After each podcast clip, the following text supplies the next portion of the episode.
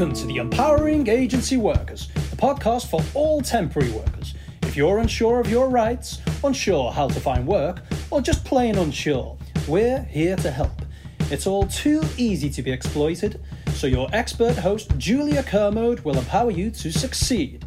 Welcome to today's podcast. I'm really pleased to have with me um, Paul Chamberlain, who is a lawyer. Um, he's head of JMW's employment team and he's got nearly 25 years worth of employment law experience, which I'm sure he's delighted for me to, to remind him of. Um, just so you know, listeners, he's got particular interest in um, the law relating to the recruitment industry and he's, he's really well known with, within the sector and has advised and provided training on all sorts of things from employment employment status to agency worker regulations to working time regulations and loads of um, really important detailed laws. So Today we're going to talk about holiday pay. So, um, warm welcome, Paul. Have I done your intro justice? Is there anything to add? Good morning, Julia. You have indeed done it justice, only to make the rather embarrassing uh, admission that I've now been doing this for a bit longer than 25 years. So I suspect, okay. I suspect what you've read is a little bit out of date. Um, it's, it's, almost, it's almost 30 years, and I know you wouldn't, oh. wouldn't say that looking at me. Um, no, of course. very kind of you. So, um, yeah, that, that's absolutely perfect. Um, JMW, just a little tiny bit about us. Um, yeah. We're, we're a, a, 500 strong business. Um, we've got offices in Manchester, um, London, and Liverpool. And I head up the employment team here at the Manchester office. And as you quite yeah. say, we do a lot of work in the recruitment space.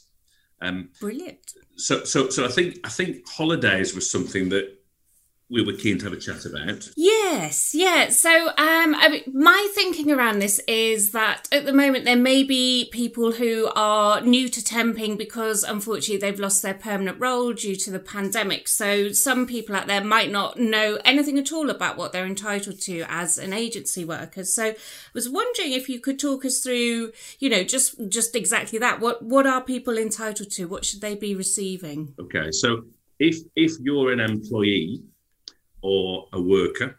Yeah. Uh, and most uh, most temporary worker supplies um, are, are, based on workers being workers or employees. Uh, I'll come yeah. on to limited companies in a second, but those two categories um, are entitled to holidays.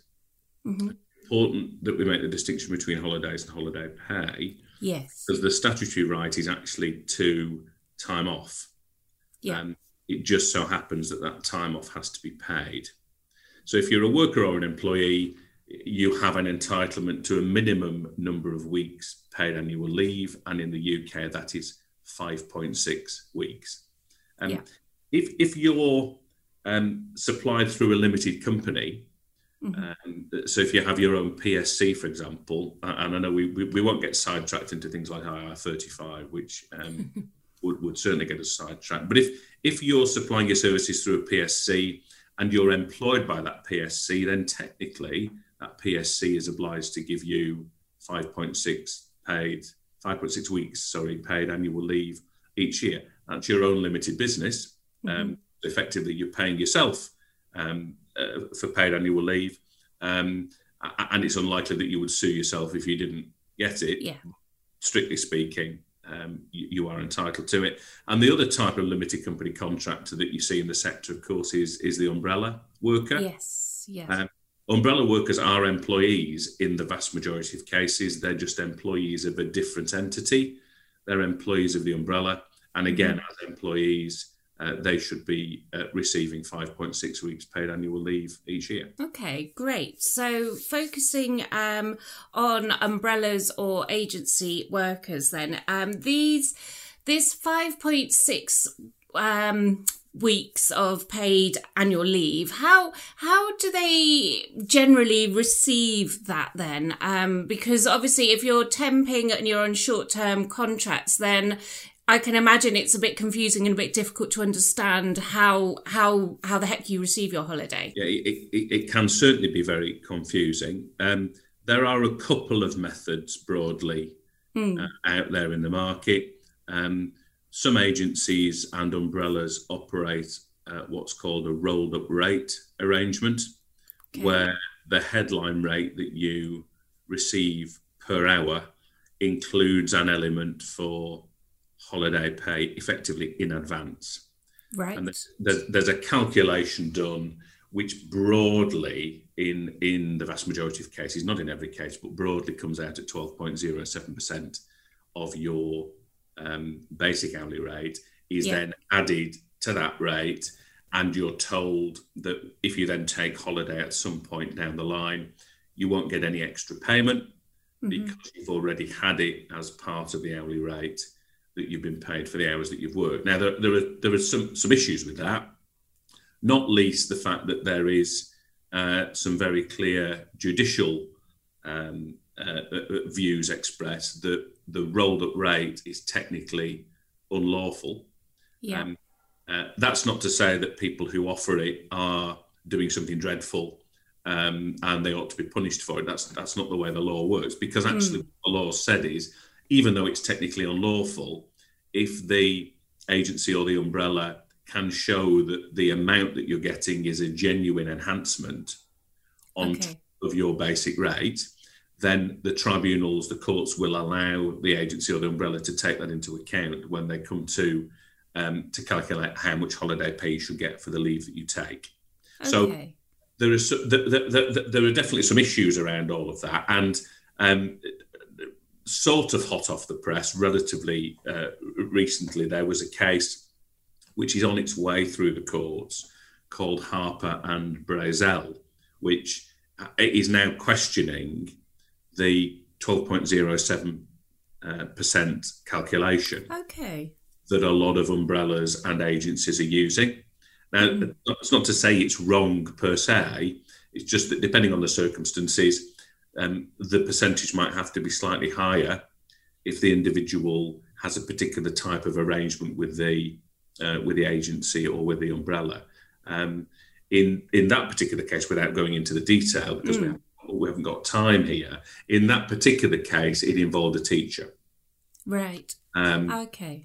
and and the nature of a teaching contract meant that when you actually did the calculation, the the, the percentage should have been closer to fifteen percent rather than twelve point zero seven percent. So um, there are some concerns being expressed within the industry generally as to um, how that might impact um, but once we've got the Supreme Court's decision on it, which we uh, uh, well, which we hope will be either at the end of this year or the start of next year. So that, that's the that's the rolled up mechanism. I did say at the start that there were two there were two approaches.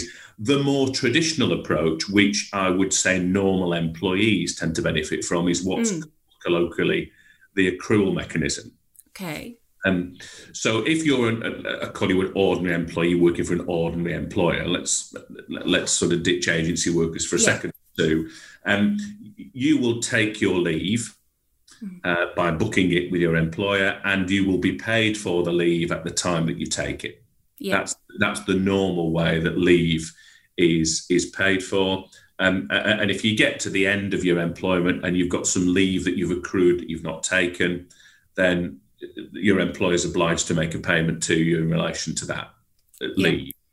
That's the sort of traditional uh, approach. But as you quite rightly said in your introduction, with temporary workers um, who are perhaps on a series of intermittent or short term contracts, Hmm. it can be a little bit more awkward to um, to operate the accrual uh, Yes.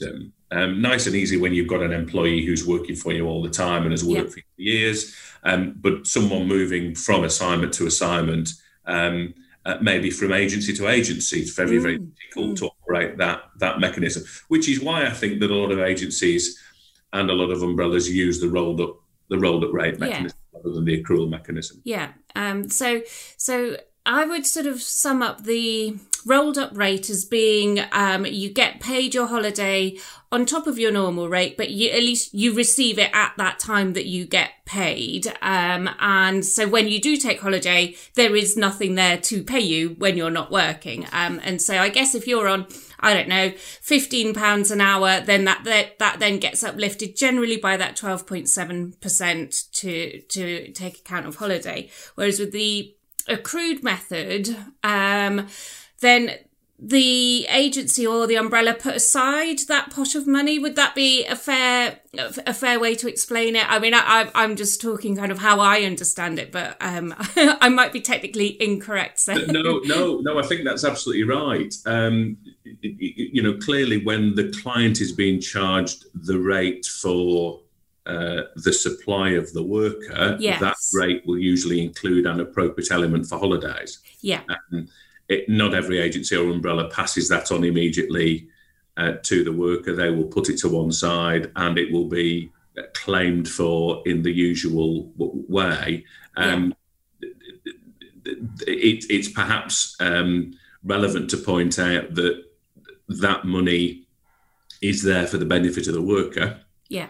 Um, and uh, it is the case that when someone's employment ends and they've got an accrued entitlement that they've not used, then that should be paid out to uh, the worker at that stage. So yeah. you, are right. You know, regard it psychologically or mentally as a sort of separate pot. Yeah. And it's to be drawn down from at the point at which the leave is taken. Yeah, and I guess the advantage of that um, is that you do get paid time off, which is what the um, which is what the law intends, isn't it? Because you you said at the start, it's not about holiday pay; it's about paid holiday, which is slightly different.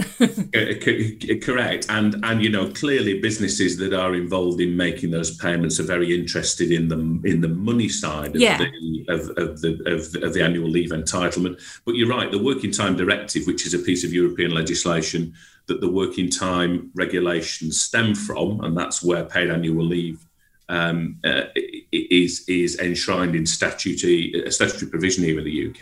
Mm. Uh, it, that's all about health and safety. It's yeah. all about making sure that people take time off so they're not they're not drained or exhausted. They're not put in a difficult position from a health mm. and hmm. safety perspective.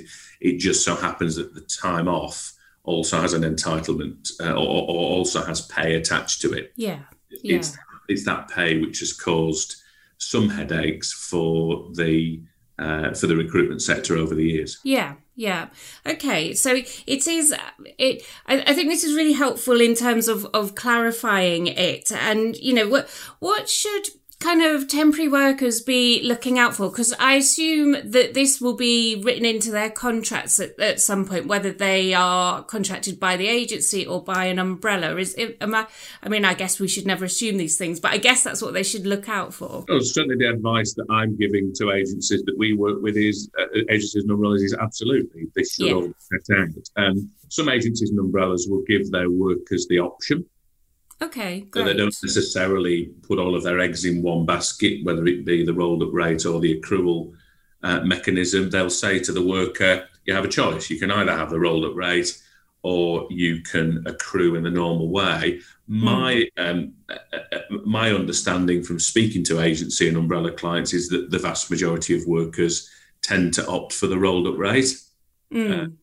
and uh, you know, I suppose all I would say in those circumstances is um, make sure you're happy with the rate. Make sure you you understand precisely what the enhancement is over and above your um, your normal hourly rate, yeah. and and just be mindful that when you might see a job advertised at a particular rate via one umbrella or via an agency, and you're comparing it to what looks like a similar job advertised through another umbrella or another agency, you need to make sure you're comparing apples with apples on that hourly yeah. rate, because yeah. sometimes agencies will include the holiday pay in the rate, yeah. but perhaps not make it abundantly clear that it is included.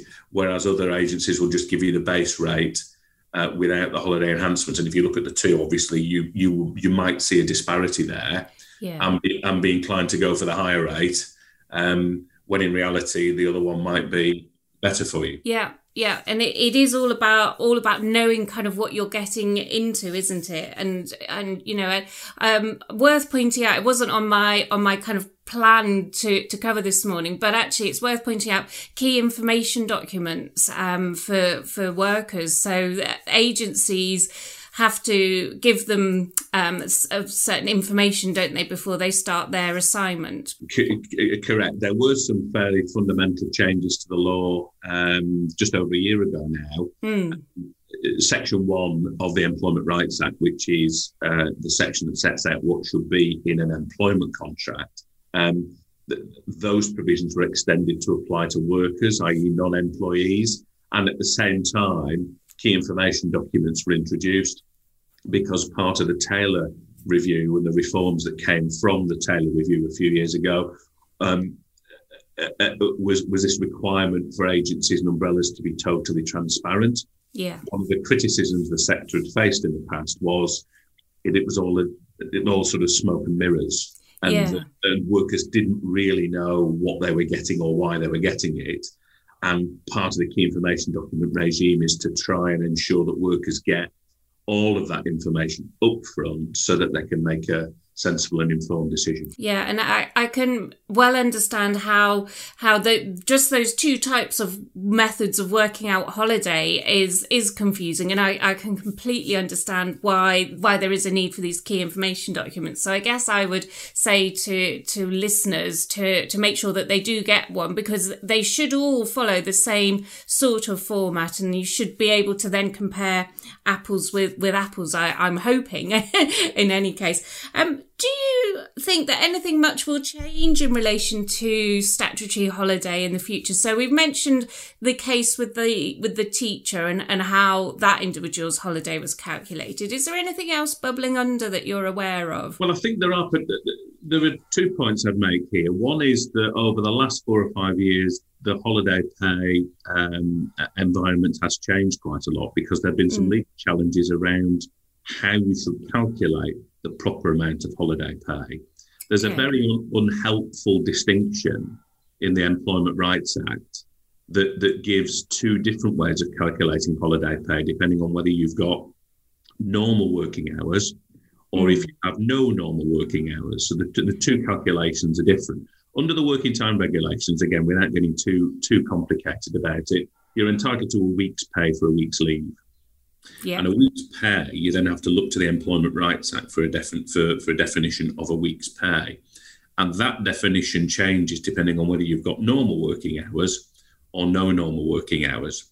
So, to summarize the last five or six years worth of, of case law development, those two, those two definitions have been shown to be potentially incompatible Mm. with, with the working time directive and and where we've ended up is the the the two have merged.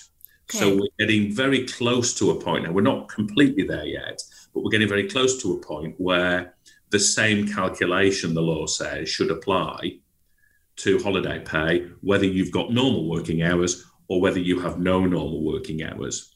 Okay. and and in a nutshell, what that involves is looking back over the previous 52 weeks, uh, assuming you've been engaged for that period. If you've not been engaged for that period, however long you've been engaged for, and averaging out all of the payments that you've received during that period to give you a weekly figure. Um, under the old regime, before the case law moved us in this direction, um, you would only do that averaging calculation if you were someone who had no normal working hours. okay. So, so, so that there's a there is a move, a continuing move towards effectively um, standardising the method of calculation for holiday pay, whether you've got normal working hours or no normal working hours. So that's the, that, that that's the that's the first of two things I would I would mention. The second, of course, is us leaving the the EU Yes. and there was a, a, a lot in the press, wasn't there, at the time about the government not committing to maintain uh, standards of employment protection, Mm. Mm. which the EU uh, had imposed on us whilst we were members. Now, it's important to recognise, and this might surprise a lot of listeners, that the 5.6 weeks paid annual leave that we get in the UK is actually better than the minimum amount of paid leave that the EU rules Okay. you're entitled to. Under you know, EU that rules- surprises me. I should know this. yeah, under, under EU rules, the minimum is four weeks. right. Okay. But in the UK, we started at four weeks, but then we very quickly increased it to 5.6. So that's a that's an example of where the UK government has gold plated Mm. a European minimum standard. Um, now, that argument will cut one of two ways, won't it? Either the government will say, well, look, we did gold plate it. So if we wanted to pull it back to four weeks, we're actually not taking away any rights that you might otherwise have had if we stayed a member of the European Union, okay, because four weeks yeah. is the minimum there. Politically, I think, however, that's a big ask.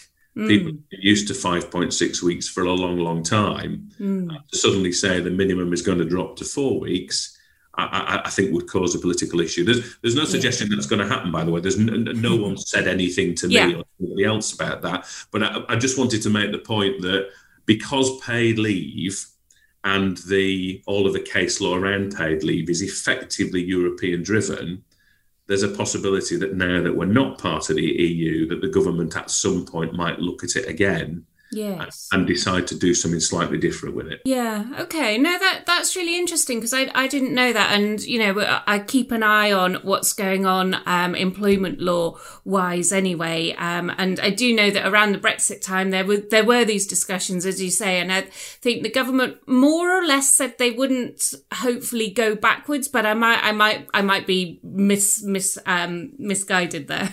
No i think you're right. I think that is what they've said. Of course that's what they said then yeah. Uh, you know, that they, they, they will keep their options open. And of course, one of the, you know, one of the reasons that was put forward for leaving Brexit was that we ought to be able to regulate ourselves in this type of area rather yeah. than be by EU, EU regulation. So, you know, I think the door will always be open to those types of rights being reviewed at some stage. Okay, well, um, that was quite a quick gallop through, but I think that probably covers everything I wanted to to mention. Have have I missed anything that, that you think we should have mentioned? No, no, I think that I mean that you know holidays are complicated. Um, it's a very yeah. short word, but actually legally it gives rise to a whole host of potential complications. Um, just be mindful if you are um, if you are looking at a new role, whether that be as an employee or as an agency worker, be mindful that you understand exactly on what basis you are entitled to paid annual leave,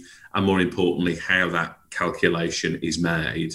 Um, mm and, and if you've got any concerns, then take some advice. Absolutely. Perfect. Well, I think that's a really good note to, to end on because obviously if as a listener you don't know how, how it's been calculated, how will you know if you receive the correct amount? So, you know, it's, it's, it, it's perhaps boring, um, but you have to, you have to, otherwise you, you, you might be mis, misled, um, inadvertently. So perfect. Well, thank you so much. Just, um, for our listeners, we're also doing a, another legal podcast podcast with um, with Paul all about employment status. So um, so join us for our next episode. But for now, we will say goodbye and thank you for joining us, Paul. You're welcome. Thanks. Thank you for listening to Empowering Agency Workers, hosted by Julia Kermode. For more information on today's discussion, please visit iwork.co.uk, where you can also join our growing community. Hope you enjoyed today's episode, and if you did, then we would love you to subscribe, rate, and review our podcast. We'll be back at the same time next week.